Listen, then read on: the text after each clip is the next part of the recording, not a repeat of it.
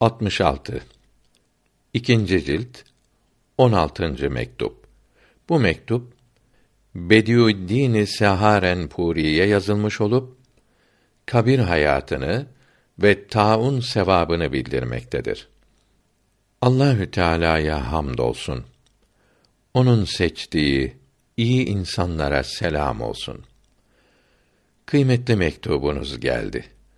O taraflarda iki korkunç hadise başladığını, birinin taun yani veba hastalığı, ötekinin de kaht yani kıtlık, gıda maddelerinin azlığı olduğunu yazıyorsunuz.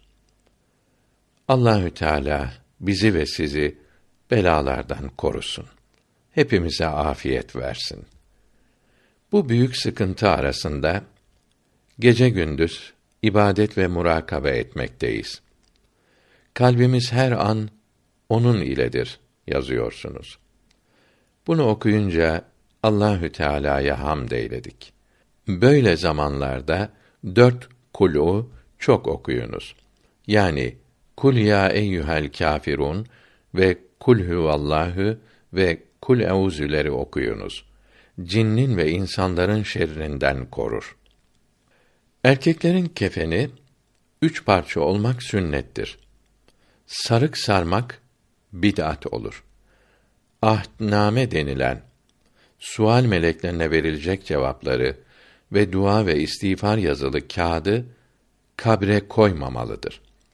Mübarek yazıların, isimlerin, meyyitin pislikleriyle karışmasına sebep olur ve İslamiyetin dört delilinden bir senet ile bildirilmemiştir.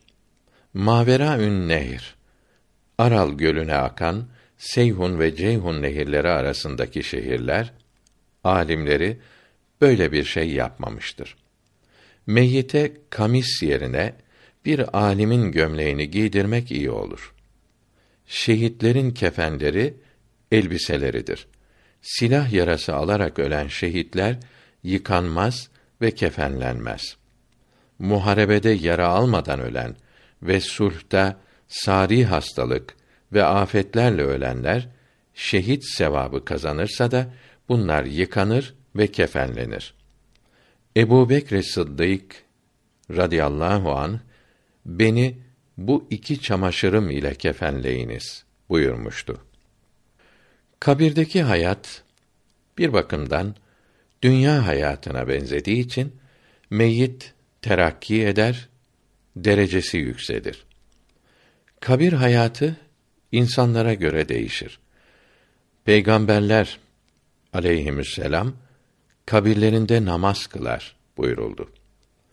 Peygamberimiz sallallahu aleyhi ve sellem Miraç gecesinde Musa aleyhisselam'ın kabri yanından geçerken mezarda namaz kılarken gördü.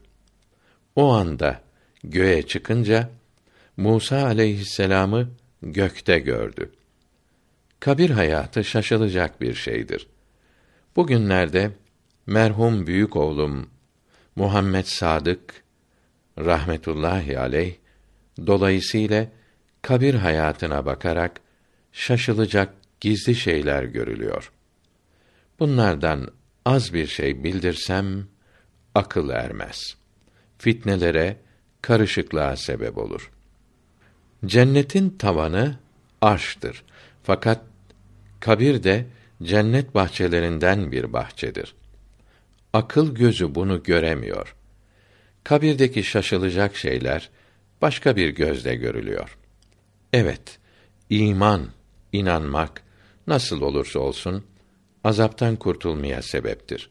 Fakat o güzel kelimenin, kelime-i tevhid, Hak Teâlâ tarafından kabulü için dünyada İslamiyete uymak, salih amelleri işlemek lazımdır. Ölmemek için veba hastalığı bulunan yerden kaçmak büyük günahtır. Muharebede düşman karşısından kaçmak gibidir.